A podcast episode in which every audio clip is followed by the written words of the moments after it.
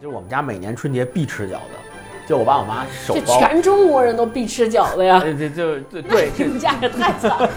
你 这招牌菜，你这作弊呀！我有一次自己过年，他们俩吵架都走了，然后好像是家里边还来了什么亲戚呢，然后家里边有半瓶白酒，我就吨吨吨吨就把酒全喝了。嚯！千万别让任何名人回老家，只要家乡的那些父老乡亲喊你一声你小名儿，你这一辈子的功成名就立马就碎成渣了。当年 Hello，大家好，欢迎收听这一期的文化有限，我是大一。我是超哥，我是星光，快过年了啊，我们嗯今天跟大家聊聊过年的事儿，没错，嗯开开心心特别喜庆。是对。噔噔了噔噔噔了噔，对，此处应该加入音乐。对 我现在就在想，我这一集应该怎么放音乐？噔 放什么都噔噔噔像超市。不是放什么都像春晚，不像超市就像春晚你你们今。年过年有什么安排？超哥，我过年就是回我婆婆家，因为我婆婆就是他们老家有一个传统，就嗯说什么七今年七十三岁了，就是河北农村有一个习俗叫垫坎儿，坎儿就是沟沟坎儿，就跟说七十对对对对，你们也有吗？有对对对，然后要回去给我婆婆垫坎儿了。老人可能到七十三的个岁数比较危险，然后大家就坎儿嘛，帮他大家一起吃个饭，帮他把这个坎儿给给垫瓷实了，他能平顺的过过去。哦叫垫坎儿。我猜啊，我猜光你呢？因为往年我们家的传统是跟我爸妈回我奶奶家过，嗯然后三十儿是必在奶奶家过。一般来讲是三十儿那天当天三十那天中午在姥姥家一起吃顿饭，然后吃完饭就回奶奶家。回奶奶家三十那天晚上在奶奶家一直熬夜看春晚，嗯。然后我们小孩儿边看春晚，然后我爸我妈包饺子，准备的饺子是大年初一早上的饺子，嗯。然后大大年三十晚上包出来，然哦。后包完之后，然后在家一般是待在我奶奶家待到初一初二，嗯。然后再回姥姥家。但是，呃，我爷爷零六年去世，然后我奶奶去年去世了，所以等于我奶奶家那边没人了嘛。嗯。然后等于今年的春节是第一次我们家没有办法回我奶奶家跟他们一起过，所以今年我那天我还专门，昨天我还回家问我妈，我说，哎，今年春节咱们怎么安排？我妈说还是三十中午在姥姥家吃，吃完了晚上只能那个跟就是就是咱们仨只能回自己家，咱们自己过了。对，然后感觉就就有时候还想想这还挺失落的，觉得因为每年从小就都跟我奶奶家过，对。对，你看这就是有差别的，就是单身的还是在聊回我奶奶家和回姥姥家的。我们这种结婚的，这是回娘家 还是回婆家？啊对对对对，是大一呢。我跟霹雳结婚之后，我们有一个传统，就是每年过年的时候都带我们爸妈出国玩一趟，啊，呃，出国或者去外地吧。嗯啊、然后第一年我们是两家六口人，嗯坐游轮去一趟日本。嗯啊，当时是我爸妈他爸妈一起，是嗯也是亲戚见面嘛，玩的还挺开心的。去年去台湾，今年呃去了我国的台湾省，啊对，今年去哪儿？今年打算去趟泰国。我们俩是结婚之后，就是大概一年回婆家，一年回娘家，就这样啊嗯，或者有的时候就是让父母来北京，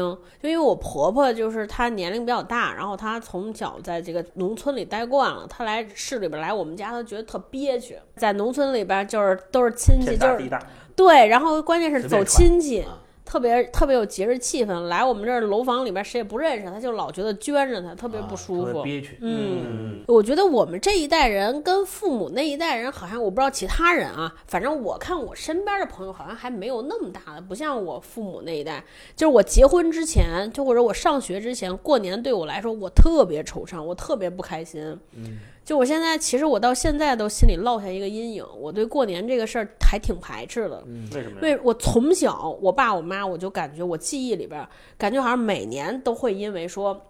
回谁家？就是呃干仗，然后真的，我们每年都是啊、然后呢，基本上是说妈妈好像都对奶奶家的人 看不起哦啊，然后呢就变成我们家每次都是三十要回我奶奶家，回完奶奶我妈也跟着去，去完然后就不高兴然后从年啊三十儿不高兴到就是一般是就是年年上过不好了。对，年三十儿初一过不好，然后初二回我姥姥家回来呢，我爸回来也不高兴，对吧？你去我们家掉脸子。男士我觉得一般还比较宽容大量，当场不会，但是回来之后肯定得质问啊。就反正我爸一般是三十儿初一先不说话嘛，大家都憋着，然后回去之后初二之后看我妈那样，回来之后就说：“哎，你这人怎么这样？你这样。”然后就开始爆发战争，整个延续到整个春节，一直的嗯感觉。就是我记得最凶的一次，我可能初中有一次，我实在实在不能忍了。我有一次自己过年，他们俩吵架都走了，然后好像是家里边还来了什么亲戚，就反正都散了，不欢而散。我爸我妈谁也不说话去那儿，然后我家里边有半瓶白酒，嗯，我就吨吨吨吨就把酒全喝了。嚯，就是，然后就开始就吐，后来就什么也不记得。我醒来的时候发现在我姥姥家，然后我妈还哭，就是就是认为说我特别不体谅她，为什么你还说我？我不知道，可能是不是我喝醉了酒说了一些什么话，我也不记得了。啊，但是我真的是已经特别烦，就是人家别家过年都是高高兴兴、快乐，我们家每年过年必撕。这个事情持续三十年，到现在我奶奶，即便我奶奶都去世了，我跟勾总，哎，咱俩是哪年回家来着？前年还大前年回家，我忘了。还因为这个事儿，我爷爷都去世，我姥爷也去世了，就是老两边老家儿就剩下我姥姥一个人。呃，我爸的意思就是让我们俩回去，把我那些叔叔大爷们家里都看看，送点拜年的礼。嗯，我们俩都没觉得什么。然后我妈就好像就说：“哎，你看你为什么要让孩子？”嘴上说的是说，哎，他们这么辛苦了，你让他歇着呗。为什么说替你去长这个脸？啊但是你知道他潜台词就是，就你们家人事儿多，我就感觉到是这样。然后呢，关键是我们两个都很污，我们俩说就回去就回去吧，这不就走一圈儿，而且还是把东西都给准备好了，我们也不用买什么东西，我们就开，还是我爸开车带着我们去。然后回来就炸，然后两个人开始吵架，我们俩就站在边上就特别无辜。从小，反正我爸我妈也跟我说过这事儿，就是他们俩说的是说说，你知道为什么每年春节要有这个仪式感，就是说嗯回这家，然后再回那家，然后嗯每天就有这种仪式感。他说，其实我们两个是想给你做个榜样，就给我哦做榜样。第一是肯定是希望说这个孝顺嘛，对吧？嗯第二是希望说有这种仪式感，有这种过年的这种仪式感之后，你将来过年有自己的家庭之后，也能够就是说有这种仪式感，就起码年味儿能够能够重一点。哦对对印象里还是小时候过年特别好玩儿。对嗯就是如果抛开吵架这件事情，其实嗯过年本身它还是一个让大家会放松啊，然后有期待的这么一个东西。嗯嗯那比如说，如果回忆特别开心的阶段，小时候的时候，你们过年最期待的是哪个环节？那期待肯定是收红包的环节比较期待。啊？就是对，就是小时候嘛，小时候收压岁钱嘛，嗯，收压，我记得我从小开始收压岁钱是收到呃十八岁，就是说到去年，呃对不，收 到十八岁，说到十八岁就是说因为那个十八岁成年了嘛，嗯然后就不给压岁钱了。但是那个时候就是爷爷奶奶老辈儿人，还有包括这个家里的长辈也也都还给，继续给嗯。但是后来等到我工作了，我自己能挣钱了，就真的不给了。对，就是他们给对他们给我也不会要，就是妈一般给的话就就推辞，然后不会要就一般就塞回去，就这种情况。对，所以所以我妈也是，就是每年每年最嗯盼望的日子就是嗯第一个就是收红包，第二个就是每年回奶家可以吃好多好吃的。嗯啊，然后对这个是最盼望的人。哦，哎，那你那个红包，我问一下，是你自己真自己收着，还是说你妈帮你先存着，嗯嗯最开始号称是存着，最后也没见还回来，都给你交学费了？对是这样是台词儿都一样。对，小小的时候是我妈跟我说说这个你得自己留着，你得自己养成那个对吧攒钱理财的习惯。嗯然后呢，那个说你要不会的话，那个让你爸帮你存上，就是在银行存个活期或存个定期，嗯然后这以后就是你上大学的学费。嗯，然后就那。卡折子给你了吗？给折子一直在我中间也没取过，确实是每次的压岁钱都往那折子里存，哦然后哦确实是到最后上大学的时候，好像就是一次性取出来了，然后把那个钱当做我学费的一部分交了。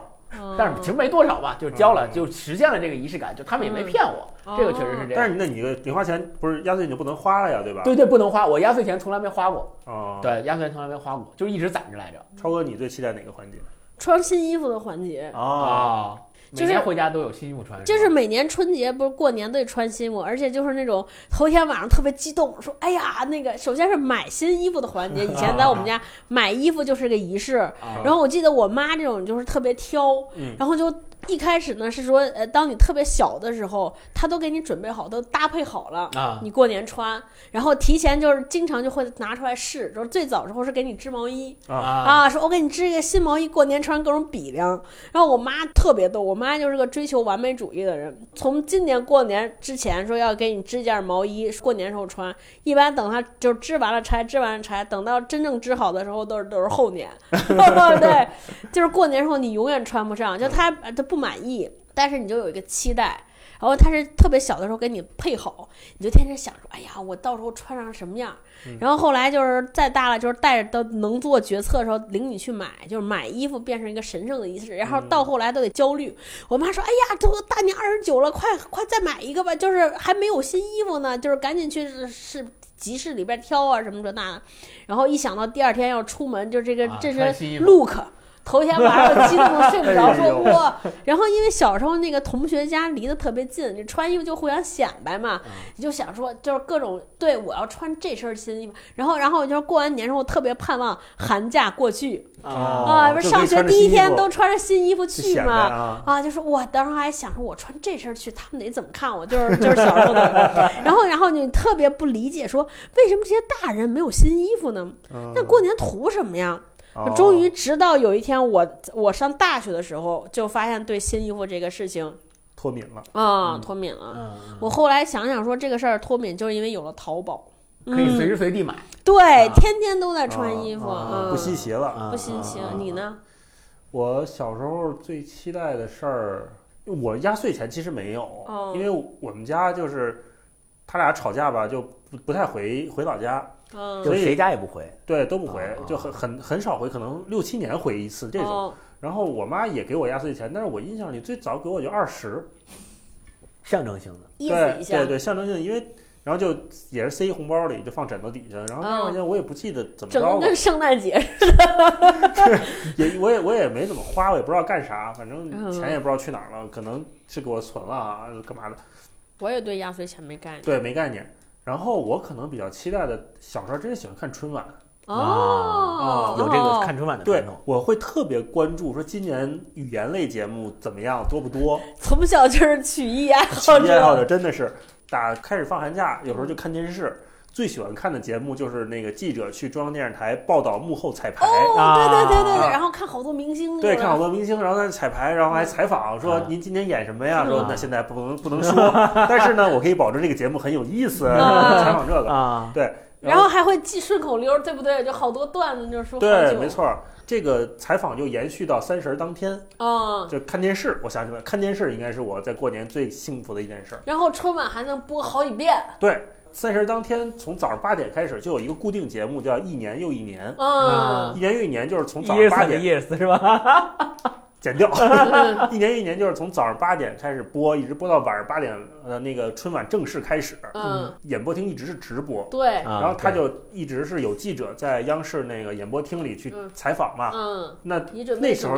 采访都是带妆彩排，嗯，然后能看着各种的什么演员、明星啊，什么小朋友、群众演员，说准备怎么样吃盒饭啊什么的，嗯。化妆间看一看。我跟我妈都特别喜欢看这种幕后场、哦幕后采访嗯啊啊，然后就特别期待。嗯再到就是晚上八点钟就开始看春晚，嗯，就会觉得特别开心，因为那会儿看电视还是受限制的，哦，对对对不，是能玩命的没完没了的看电视，撒开看但是到春节就可以撒开看，从早上八点可以看到晚上十二点，啊嗯，十二点过然后尤其是到十一点半左右的时候，那个小品是最有意思的。嗯一般都赵本山他们那个就出来了，就嗯出来了，那会儿就开始看小品，然后看完十二点半这个春晚结束，还可以再看电视，只要你不想睡觉，啊，就是爸妈也不限制我，你就看去吧。嗯然后春晚就像超哥说的，可以来回播嘛，第二天也播，第三天也播，然后有的频道还是专门只播相声和小品，对对对，就特别喜欢看那个历年的对对对春相声对对对对剪辑一对，历，年相相声小品集锦，嗯然后再加上今年的，对，然后每年都会有一些流行语出来嘛，嗯嗯然后嗯，那些小品看很多很多遍。嗯，那那那那，我觉得像你对春晚这么有情怀的人，应该嗯最近几年，你最近几年觉得春晚的质量是在逐年下降的吗？有这个明显的感觉这两年好像都没看，啊？因为有一年不是说在游轮上嘛，嗯就没看。然后去年我们去台湾，在嗯台湾，然后手机看了两眼也没再看，哦，然后后来就再回到呃回回到家里也没说再想补，就对这个东西好像已经没那么大兴趣了。淡忘。嗯就是它也是逐年的下滑，感觉。嗯嗯，哎，你们家里边人打麻将吗？过年？嗯，我小的时候打，我小的时候一般姥姥家一般会组织打麻将，嗯但是后来呢，那个长大了，这当时我记得特别有意思，他们大人打麻将的时候呢，我妈有时候也上桌去跟他们一起打，嗯但是他们好像亲戚之间不太打钱，嗯，就只是说玩儿，互相之间玩儿。然后小孩儿嘛，当时我小，然后我也不知道他们在干嘛，然后就就还挺好奇的。然后我妈有时候还会教我，我特别我印象特别清楚。就我妈说你过来，你就说说我说这怎么玩儿啊？然后你说我过来，我我教你。说你看啊，这个这个你那个怎么能算赢呢？那个什么那个要么就是三个一样的，然后要么就是三个顺儿，嗯然后呢三个三个这样的，再加两个对儿，一对呃呃对再加一对儿就就就胡了，嗯就可以就赢了。然后当时我记得从那个时候开始，我就为认这个麻将牌。就一直一直认到那个上大学打四川麻将、哦都没有认全过，就不是说没有认全过，就是比如打筒的，嗯比如他那个这我刚拿一个桶，这个是六桶还是这个嗯是九桶？我要多看两眼我才知道是六桶还是九桶，不像人拿手一摸就知道那是六桶还是九桶，我不行，我必须得看啊。哦，你们呢？在我印象中，就是过年唯一就是关系缓和的时候，就是开始大家打麻将。嗯然后我就放松一些，然后呢，我心中有一个疑，因为嗯，就是平时大人老觉得就是不让你看，就是平时比如我奶奶家人，我上学四年级以后，在我奶奶家，我妈不喜欢我奶奶家人的一点就是说他们平时喜欢打麻将，啊她觉得对孩子影响不好，不让我看。直的说，哎呦，我到底什么时候上去打麻将去？然后就感觉应该就不是那种小喽啰，就不用看大家眼色了，我也不用忍受这些了，就是每天等着上场打麻将。然后现在就是他人生的顺位就变成了说，我们几个要打麻将了。就是现在回奶奶家都是这些姐姐哥，就老人们已经不打了，那坐那儿腰疼，就看着年轻人打麻将了。哦，大概就是随着这些上桌打麻将的人的轮次的变化，你就能可能知道说，哦，这个家庭的主人到底是就这谁有代话语权主力军，啊主力军到谁身上？就主舞台已经换人了，对，哎，当 这时就觉得个意思特别爽啊啊！哦，说打麻将，我也想起来，就是我们虽然是不能跟亲戚打麻将，因为不回去嘛，嗯但是我爸妈有时候那几年会邀请那个同事、好朋友来家里，就是一起过一起过哦过节啊，就是也热闹嘛。嗯然后呢，同事好朋友家里也有哥哥姐姐，嗯，一般我就喜欢哥哥来我们家玩儿。啊哥哥来我们家玩儿呢，我们俩可以打电脑。哦，这时候也是一个就是没人管你的时刻，放对嗯。放纵时刻，嗯。就是可以你可以玩命的玩电脑，哦。玩玩拳皇什么的，就啊打游戏没完全没人管。对。但我但是我不会看那个打麻将，我我也看不懂，我到现在都不会打麻将。对对，而且他们玩，我以前超哥说，就是我心里会放松下来。我觉嗯得打麻将的时候，起码你不会吵架吧，嗯而且家里还有客人，嗯对吧？有客人起码安全一点。对 对对，我们俩就，咱们俩很像，就是过年对于我们来说就是一个放纵的日子。对啊对，就是父母呢，就是他们但凡有事儿干，没人管我们，对然后就可以把平时什么不能看的电视玩命看。我当年看《古惑仔》，就是过年的时候，他们嗯聊的时候，就是大人们来这儿打麻将，没人管我，租了一堆碟，窝儿就是猛看。嗯，嗯，然后吃冰棍儿也是，他说给我给我买冰棍儿，没人管我，就是边吃了二十二根儿苦咖啡哇，啊，这大冬天，对，就是没人管嘛，这行。然后，然后小时候还有一个技巧，你知道，大人一打麻将的时候，你这个时候去要，大家激战正酣。你比如啊以前说要五块钱，没人给。啊，这个时候，哎呀，妈妈，我想吃雪糕。然后啊这个时候，很多桌上就有大人拍个一百，去去去去就，拿出这二十，去去去买朋友给我讲一故事，他就是说他他妈一打麻将，他要去旁边要钱，然后他妈就当时就是叔叔阿姨在嘛，就是麻将桌上，我我奶奶他们就有一个禁忌，不让在麻将桌上要钱，因为就是你你把钱给了他，就是一有不好的兆头嘛，啊说要输钱嗯出钱，嗯然后他一到这个就去要，然后怎么办呢？就他妈就肯定说不能让其他人给嘛，就其他人一给人家就输了不好看，他妈就给，给完之后回家就揍他，叮咣就打。爱的代价。对他每天，然后他拿着就显得是请小朋友吃冰棍儿，就是请班里半班小朋友走走走去那这这全全买，买完之后挺高兴，特有面儿，回家就挨打，这打太惨了这东北妈妈你知道吗？回去就是各种打，嗯，太惨了，太惨了。哎哎，那你们过节的时候，一般就比如说回家会吃什么当地家里专门的特色？蒙古是吃羊吗？内蒙我们是日常就是日常吃羊对，就吃羊肉啊啊、就是我们家过年不是说上次说你们分带鱼，我们家那儿节日什么八月十五啦，就是就是一整只羊，然后回去有一个特别重要的事情就是剃羊，哎，自你们发你们发的羊不是不是剃好的吗？不是就是一整只羊，就有的人是别人给的，还带毛吗？不不就是那个把毛啊皮都退了，哦但是就是一内整这脏没有了。对，就跟啊咱们看那个买猪似的，就是有人说买半扇猪嘛，我们是整只羊。哦，然后呢，以前在这个家里工作是，我姥爷在剃羊。我们家最爱过年的人是我姥爷，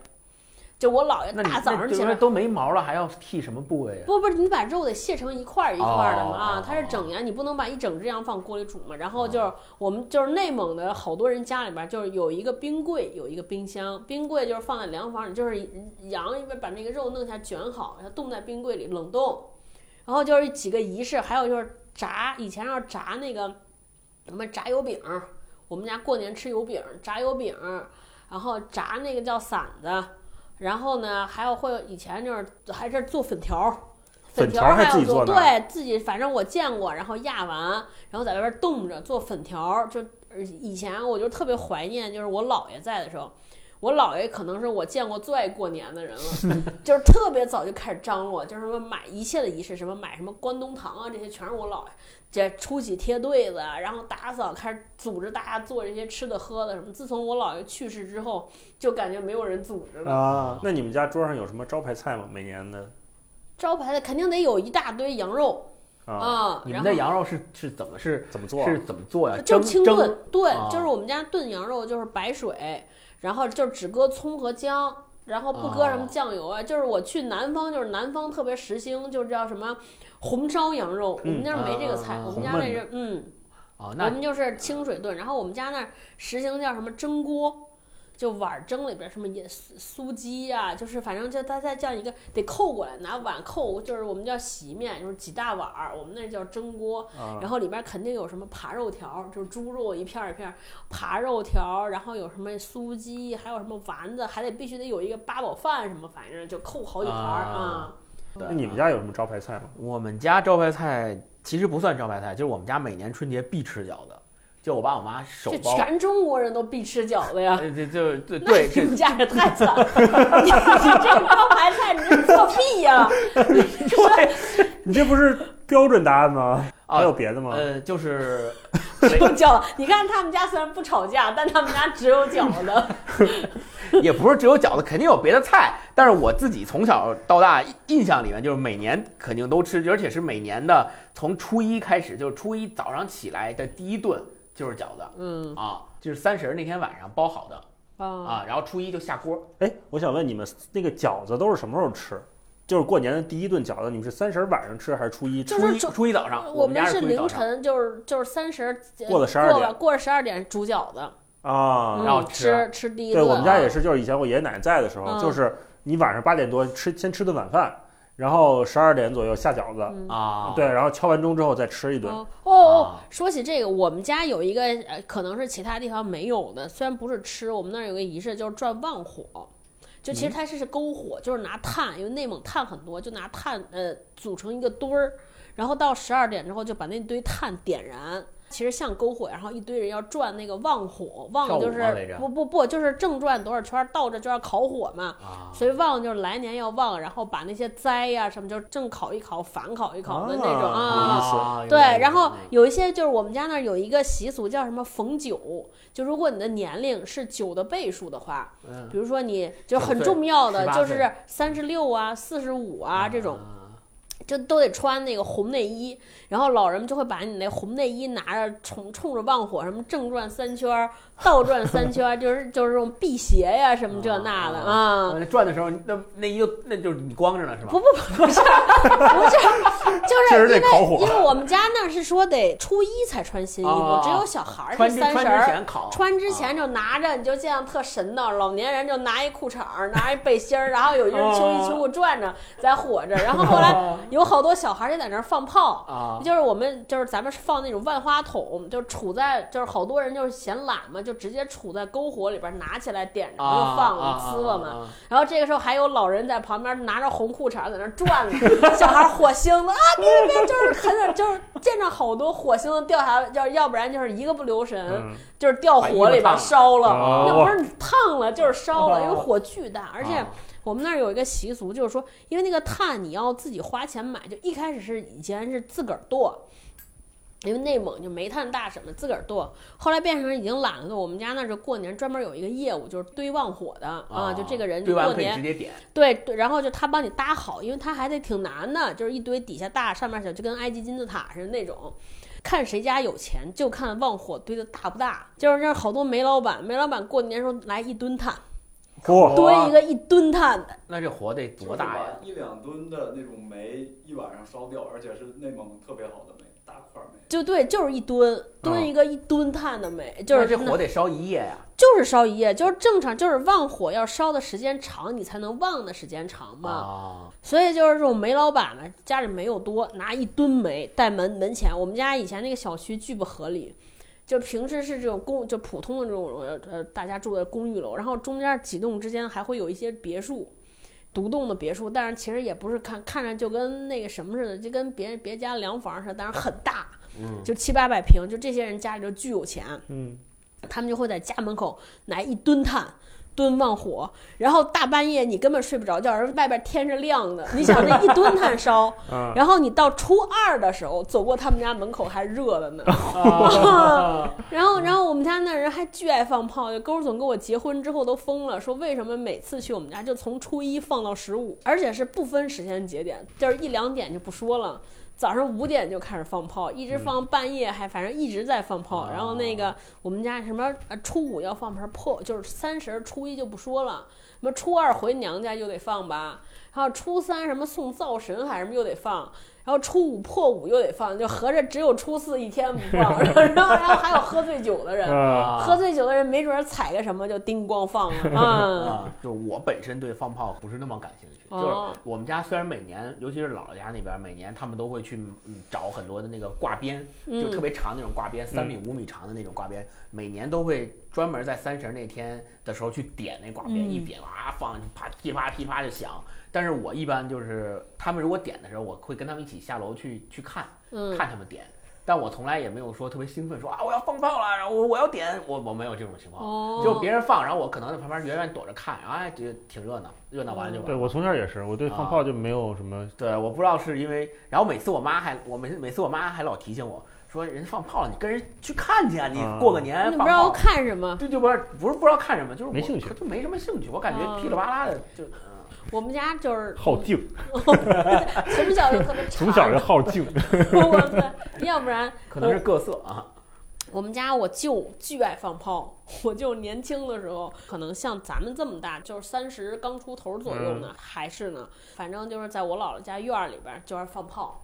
然后那个时候我们家那儿好像公务员过年都发炮，嗯，但是还不够，还要而且一发都是拿种麻袋，一发一麻袋。我就放炮，然后就是巨逗，就是当时就是那种二八自行车，因为没地儿杵嘛，嗯，放二踢脚。那个时候最早早年间没有这种现在这种炮仗架子，插进去一放一一一堆。然后呢，那个就是就是自行就是我们家当时是我姥姥家都是闺女，我舅家生的是闺女，我们家也是就俩小孩全是女孩儿。嗯，就那个时候，而且小女孩是不敢放这种二踢脚，我就说就是对她出去放，然后没地儿支怎么办？我舅就把那个。就把那二踢脚杵在那个二八自行车的车座上立着，然后叭一起车座弄一窟窿，然后我姥爷就回来，我姥爷嗯就是挪自行车，我姥爷说这么懒，你就还我姥爷那意思说说不要把这车子崩的都是那个的鞭炮屑什么的，过去一看，呵，不仅是鞭炮，车座就是一坑，就不让说，嘘，别别别，不知道。后来就是我就是等到我舅有了孩子的时候，我们这些人就是长大了，我舅就特别支撑我们放炮。就是每天带着你就见着，唯一就是院儿里边儿，我舅领着俩俩女孩儿去放炮，就是没我妹的时候领着我，嗯，然后二踢脚，然后那个说点，我就在那点，然后都是小孩儿，就是小男孩儿，就我一个在那儿乒乓一声放。然后那我妹长大之后，我我舅说来来来找炮架子，就是一个，然后买最大炮架，能插三十六根二踢脚，我跟我妹吭哧吭哧插，然后从 这不就是炸弹吗？对，就是它是。它那个三十六个那个炮架是这样，就是那个念儿之间是互相搭着的，哦，就是现在好多人结婚的时候，就它像特就是做成了礼炮的效果，啊。就你点燃一个之后，嘣嘣嘣嘣，就能插三十六根炮，然后那个自动连续。交香自动连续。啊，你就想吧，就是三十六根炮点完之后，我们就上楼了。大概这顿饭 大概吃一半儿了，感觉大人都喝的差不多了，嗯。刚放完。然后我爸都受不了，我爸是好静，嗯，我爸说：“哎呀，说少少买点炮架子。”我爸我大舅说：“哎呀，这挺小，我那天想买那个五十个的。”然后 高总给我讲过一放炮段子，给我笑坏，说小时候大家就是放炮的时候不是直接点，就是拿一根香。啊，那是香，然后把炮放特别远，对对对点着之后，然后捂耳朵，然后香特别长，一点完一捂耳朵就把这苗就 烧着了。然后那个二踢脚他不舍得，就是这个就是呃挂边儿小孩儿不是炮少，不舍得一气儿都点了，就都拆成东西。啊，装兜里放那，点完捂耳朵，点完我耳朵香之后，就把衣服回去一看，都烧一窟窿，然后新新的棉袄被烧窟窿，回去被家人打一顿。嗯，太逗了，太有意思了啊啊！，那你们除了放炮，你们小时候逛过庙会吗？我小时候没怎么逛过，但是后来是在高中的时候，啊我那么晚了？，对，高中的，因为小时候虽然知道有庙会这么个东西，但是因为人就是小时候嘛，人小，然后自己去也不放心，我爸我妈也不带我去，然后就没有机会去。哦，啊，到后来到高中的时候，是我爸我妈单位有时候会发一些庙会的票，比如说龙潭湖啊、地坛啊这些比较经典的庙会，然后我就会拿票跟同学一起去庙会。然后我印象里比较深刻的是在那个白云观。白云观庙会，它是在一个观里嘛，道道观里，然后它道观前头有俩猴儿，就有俩猴儿的那个雕塑，就就是有点道观里面看庙会太耗劲了。对对对 不是他道他道观里头那庙会也是在外面搭棚子，然后也是有那种小商小贩，也是有嗯挺有气氛的。但是他那个道就相当于是在道观那外头有两个石猴。然后那个石猴据说是就是摸了它之后就会来年有好运气，然后你就会看那石猴那鼻子就被摸得锃光瓦亮的，对，就每啊每所有人去都摸那石猴，就是相当于是一个仪式嘛。我小时候去的应该是小学的时候，我爸带我去的。那会儿庙会还好玩，不像现在就感觉特别没意思只。是卖东西，嗯。对啊，那会儿庙会什么就跟天桥卖艺的似的，啊我印象里嗯。还有抽奖的，买彩票刮奖刮哦。奖然后那儿放一个那个夏利车、啊。富康什么的在那儿抽奖，然后还有什么人蛇表演火。嗯。啊，这在这你就得买票，它是一个就围起来的一个大棚子、大帐篷，门口有买票的，然后你买张票，你可以进去看，看一大姐，嗯，披着一个大金蟒就出来了，然后啊它还是一系列节目。哦，就是这个完了之后，还有那种就特别那种 creepy show，叫什么就哦就是有那种什么美国恐怖故事对什么一一人二头的，哦然后什么长在箱子里的美女，啊这种啊我现在想想觉得好可怕啊！为什么小时候会看那种东西？你是在哪看的？这么潮吗？就是在北京啊，我其实我我在北京逛庙会没看过那不是种你高中那会儿肯定是没有了。啊，就是小学，就是刚改革开放九十年代初那会儿，它庙会还是很丰富的啊啊。然后后来加强了文化管制是吧？对，那后来肯定是不让演了这些。然后当时还有可能还有马戏啊啊，就是它其实是一个马戏团，你就理解吧，就是当时八九十年代那会儿，那那很很混乱的样子。嗯然后我记得当时我爸带我去逛庙会，还买了一个玩具滚铁环。啊我第一个滚铁环是从龙潭湖庙会买的。嗯。然后当时滚铁环分两种，便宜一点的呢是单纯的一个铁环，再加一钩，嗯。就你可以推着走嘛。嗯。稍微贵一点的是那铁环上面还有仨小铁环，小圈儿，小圈儿对就是你推的好的时候，那小那仨小圈儿它是悬浮在铁环的某一个位置，能对当当当响响的。嗯，好像当时是买了一个这个高配版的铁环啊啊，然后一路能让它响吗？能就推了两下，好像就能推起来，特开心。啊啊还有不同的玩法。那铁环是你可以推着它跟它走，跟着它跑可以，年的悠悠球，大版悠悠球。啊然后玩的好的，你可以把它那个铁环推走之后，杆儿啊可以脱离铁环，哦，铁环自己己滚一段时走间，你再去过去接啊，上对对对是啊。这是这是一个。嗯后来自成了后来的可能隔年还是去哪儿什么庙会，然后又买了一空竹，啊哦就北京那种老玩意儿，我可能就玩过这么俩。嗯啊，抖空竹也是，我爸说，哎，这叫空竹，以前都没见过啊嗯。他说可以抖，然后就买了一个不大不小的。我还记得当时呃买的时候肯定不会玩啊，回来之后就在我们家那楼道里在那儿试，咣咣咣摔，然后抖一抖，哎，发现还抖起来了。啊然后后来发现空竹也有好几个玩法，对专门有表演的那种，还是曲花式的艺之家，对，还是是还是曲 还是喜欢曲艺。还是不是在里边演，总之是在庙会里边都能见到对？我爸也是给我买过一空竹，然后他教我在家抖，他说你会抖这个吗？他说我们小时候都会，而且我玩的特别好。嗯，然后那个还有滚铁环，我爸也是，他说他说他小时候没什么玩的，就是自就是滚铁环，啊然后抖空竹，还有就是抽汉奸。对对对，我哦我刚想刚想说，对，我也买过买过。抽汉奸。然后我爸我爸就跟我爸就跟我说说说这些玩意儿都是我小时候玩的，因为我他说他说不像你们现在那个那个玩游戏什么的，我们小时候没这个，我们小时候就就玩这些。然后说我然后我爸说玩的特别好，然后我爸说你不会吧，然后就就挑衅，就是你不会吧？我说我不会，然后他说我教你，然后我爸教我教我，然后玩儿就就当时是也不知道是是我笨还是怎么样，就是学了好长时间。都你好都静。都都没，好就是学了好长时间都没学出来，啊。对啊，嗯，我觉得可能是就是咱爸童年没有满足的心愿，借着咱的机会，他就想满足一下。可能他小时候没玩够的东西，啊就在在庙会上玩一玩。那你们经历过春运吗？春运你们俩应该没有吧？我他在外地上学，我没有你没有？呃，我在外地上学是这样的，因为每年那个他是逆行，他从四川往北京每年。放假，哦，对，，每年放假回来，一个是逆行，还有一个是放假和春节的那个假期不是完全重合的，就是每年放早点放寒假会比春节早一点，嗯所嗯，以我我就早就回来了，然后过春节是在那个假期中间超哥，你经历过春运吗？有一年寒假，我在学校好像是在新东方上课，回去的晚，赶上一次春运，就是买不着卧铺票了。北京和包头之间其实呃直线距离特别近，只有七百公里，啊不远对对，嗯。六百多公里，但是因为那个路不好，高原就我们家那儿火车，今年才就前两天刚通了高铁，没通高铁之前，火车都得是就是呃朝发夕至，呃夕发朝至，都得十二个小时，嗯你说得多慢？然后平时一般呢就买一卧铺，上去睡一觉，白天就到家。然后后来因为没买上票呢，只能是硬座。没坐过硬座的人就是没有体验过中国的火车。然后关键是，你知道，就是这种大学生就特别淳朴，嗯，坐硬座，然后还有好多连硬座都没有的人，就在那儿站着买票。然后有一天有一个大姐抱着孩子，我就觉得太可怜了，我说。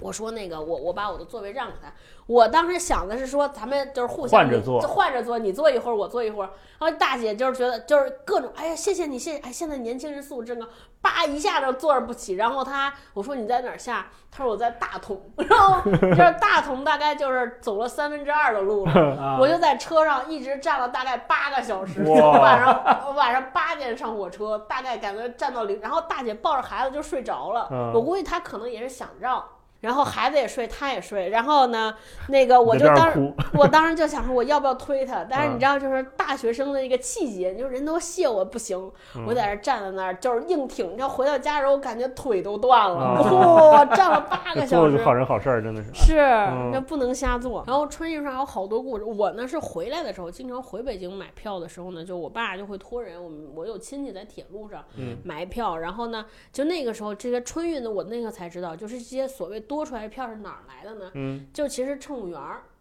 就是之前那些卧铺本来是有一些席位是给这些列车员儿，可他要晚上休息的啊，乘务员儿晚上休息的。那这些乘务员儿就为了挣点钱，就把他那个铺弄出来，嗯，就可能呃就把他们的铺呃就出来卖，就是拿出来就是卖给别人了。是的，然后我那个发现说，我买的票都是那叫什么一车二车什么之类，就是特别靠里，就就是拉着帘儿的，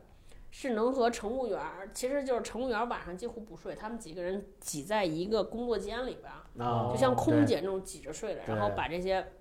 哦铺，让出来给大家睡。嗯，这种票呢，一般你上车时候拿到票的时候是不会写几床几铺的，说你先上车，到时候给你补票。对，然后补票之后呢，到时候他就把你领在一个地方。那会儿还不是现在这种瓷的这种票，都是那种粉色那种票。上车时候他现给你打，现给你打完之后，你到了那个床，哎，你一看跟所有人都不隔着，就是大概是在一车啊、二车这种位置，对，然后就上去嗯爬上去啊。然后最拥挤的时候，我记得好多就是那种两个人睡一个铺，之前有一个段子说春运应该能申遗，啊就是非物质文化遗产。非物质文化遗产每年人类如此大规模的几迁徙，几十亿、几十亿迁徙，人类每年的这么一个大迁徙，绝对可以当非物质文化遗产来申遗。跟非洲大草原那个动物迁徙似的。对对对反正就是中国特色嘛。哎，那你们什么时候开始发现就是过年开始变得有点没劲了？有这个感嗯，感觉吗那肯定是有。我记得是从我上大学时候，那个时候开始，每年的春节就越来越没意思了。嗯为什么没意思你体现在几点吧。第一点是，小的时候，因为我每年不是都回我奶奶家过嘛，然后我小的时候，比如说小学和初中的时候，那个时候，嗯，回奶奶家，我那些伯伯呀、大爷呀，他们就每家儿还都是都回我奶奶家过，所以嗯大家聚在一起，一大家啊子，热闹大人一桌，小孩一桌，一起吃年夜饭，一起看春晚，一起包饺子，嗯大家都热闹，可以聊一聊这一年的事情，大家都可以互相嗯有这个感情的交流。嗯但是后来等我上高中、上大学之后，基本上就只有我爸我妈我们家回了，然后其他人就不不太回了，就或者是三婶儿不太回了，他们可能回就是初一初二回去看一眼。所以到后期的话，三十儿就只有是我我们一家人陪我爷爷陪我奶奶，然后我爸我妈包饺子，给我最直观的感受。嗯对，然后第二个直观感受就是春晚越来越难看了，刚刚提到的，就春就是赵本山、赵丽蓉那一代人都退出春晚舞台了之后，还有什么这陈佩斯他们退出春晚舞台之后就越来越难看了，这个节目编排的也不行，然后。就年轻人嘛，可能也不太喜欢这个了。嗯我不是我不是在家看视频呢，看看 B 站的，嗯对吧？不比那春晚好。我也是，老人去世，就是我我奶奶去世之后，嗯包括我姥爷去世之后，就没有老人在的时候，就是大家不再往一块儿凑了。就是虽然他们也不吵架了吧，但是你就觉得也也没什么意思了，嗯，所以这啊很难，吵也不行，不吵也不行，啊嗯。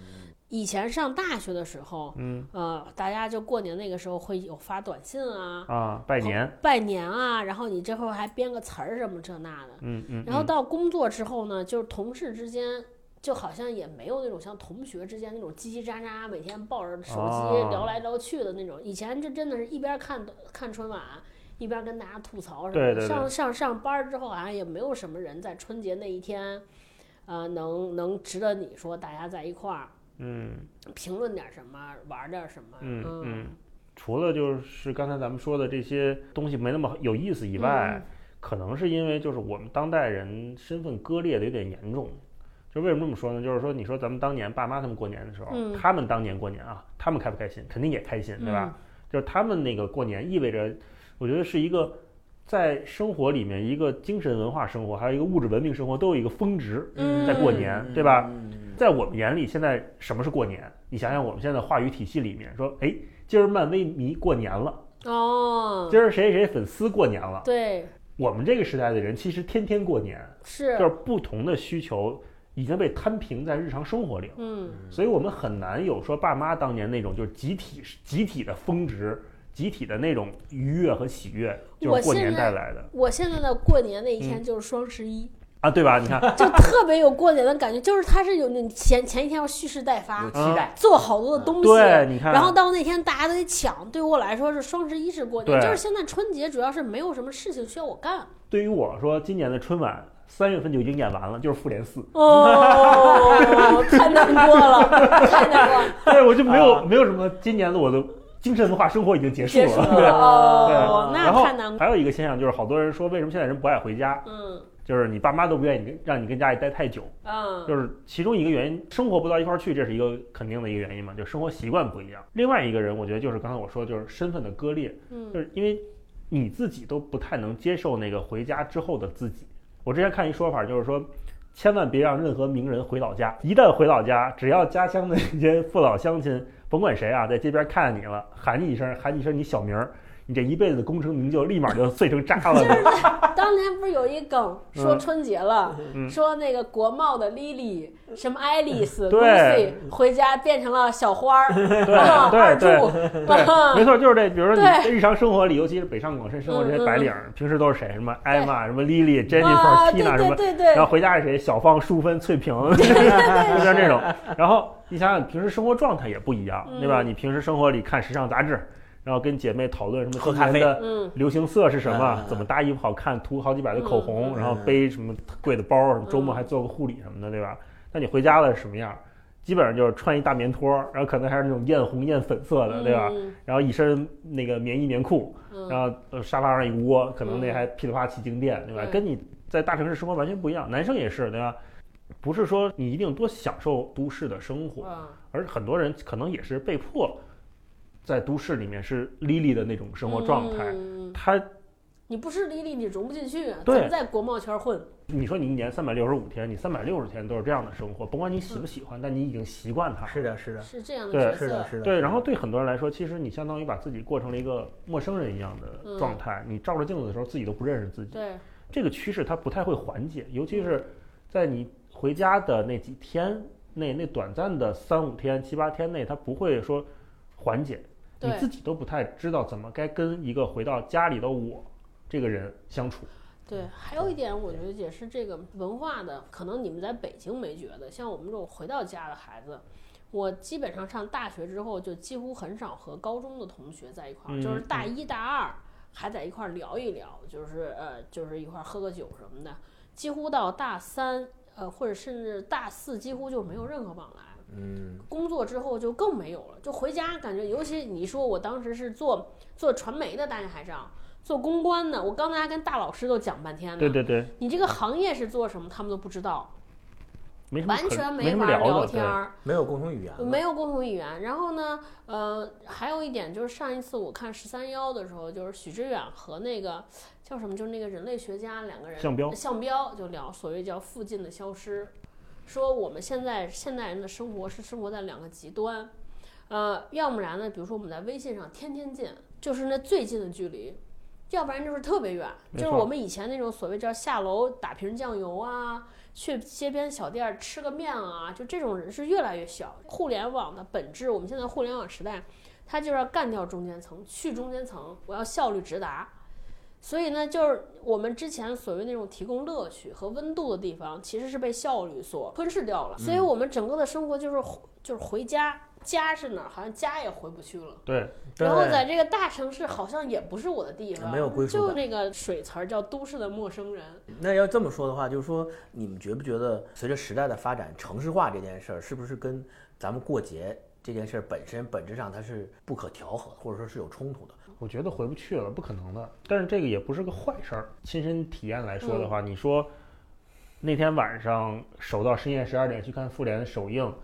对我的期待，给我带来的快感，带来的满足，它绝对不亚于某一届我特别期待的春晚或者看电视这种东西带来的快感给我。从这个方面讲，我对这个的需求得到满足了。嗯嗯，那我并不认为它是我一定要看春晚才是一个正根儿的选择，只是说我稍微有点担心的是说，呃，我们这些行为它跟消费绑定的过于密切。密，嗯嗯，我觉得讨论现在，我们可以把过年这个概念再扩大一点，在未来的过年，我认为它不代表一月、二月的某七天嗯。的一个固定的节日，嗯。而是说过年是你这一年当中你精神、你的身心得到愉悦和满足的状态最高的那个最高的那个那个段那段日子，我们就把它称之为过年。可能我觉得未来过年就是这么一个东西。嗯嗯我觉得还有一点可能要重新定义我们中国人的家庭关系的这个，就是现在比如说到了我们这一代，它其实处于一个中间的状态，就是老辈儿，我们父母和老人那个家庭关系，就我们是融入不下去了，对我们是融不进去的。我们现在跟自己的家庭，比如过年七天，我都能想到大多数人都回去夹起尾巴装七天，嗯，那不管心里多叛逆、多难受，我夹着尾巴装七天。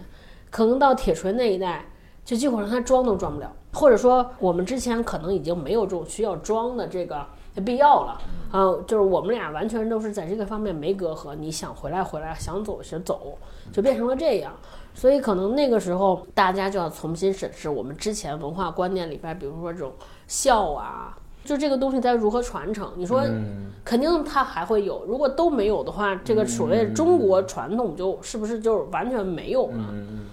就中国文化就没有了。我是觉得这这些东西我没想好它的解法在哪儿。嗯，所以今天说了这么多，咱们在节目的最后，我觉得可以总结一下，就是说要过节了，然后作为一个中国传统的团聚的新春佳节，希望所有在路上的或者是已经到家的听众的小伙伴们，能够在家过一个祥和喜庆的节日，跟家人团聚。对然后大家在一起，就是不管做什么，但都希望大家快快乐乐的、高高兴兴地和和气气的对，把这个节过好。不管是啊回奶奶家和回姥姥家，都不要吵架。对，把这个节过好，留下一个非常美好的过节的回忆。然后呢，也同时希望在未来，即便我们的这个春节可能年味儿即将消逝了。对年味儿越来越淡了，但是呢，我希望大家能够把每一天或者叫每一天平淡的日子里面都能够过出峰值对，都能都能够过出有过年的氛围。对对我觉得这个是我们更希望就是大家能够做到的一个、嗯一个更好的结果。好啊好好那今天我们就聊到这儿。给大家拜年了给。大家拜拜早年给大家或者拜晚年，不知道拜什么年啊？啊，好祝大家这个明年是鼠年是吧？对，祝大家鼠年大吉啊！对，好，好数你有钱，数你好看，数你牛逼。对，数你成功。好，好的，拜拜今天。就到这儿啊，拜嗯拜，拜拜哎最后这几个成语特别像春晚。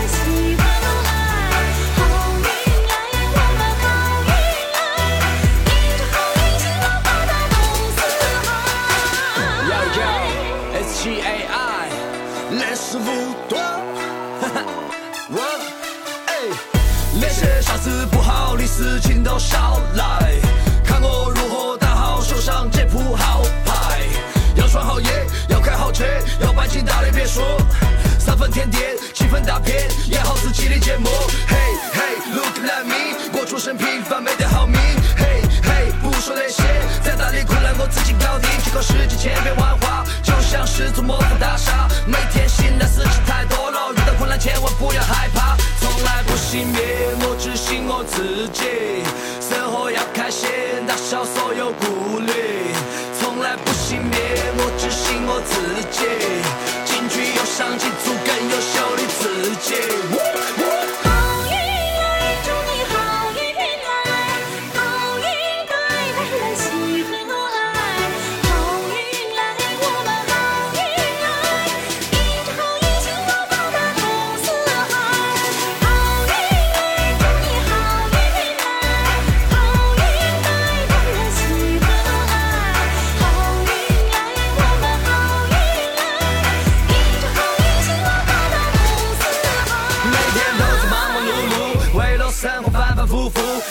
圈也越来越多。为了挣钱，他不管不顾，其实没得必要那么的忙，给自己放个假，到处去逛，开心总不需要哪个允许。好运经历时刻在你身旁，但现在事情太多，总抱怨收获太少，我心思一直在摸，血痕挖起的太早，宝剑锋从磨砺出，梅花香自苦寒来，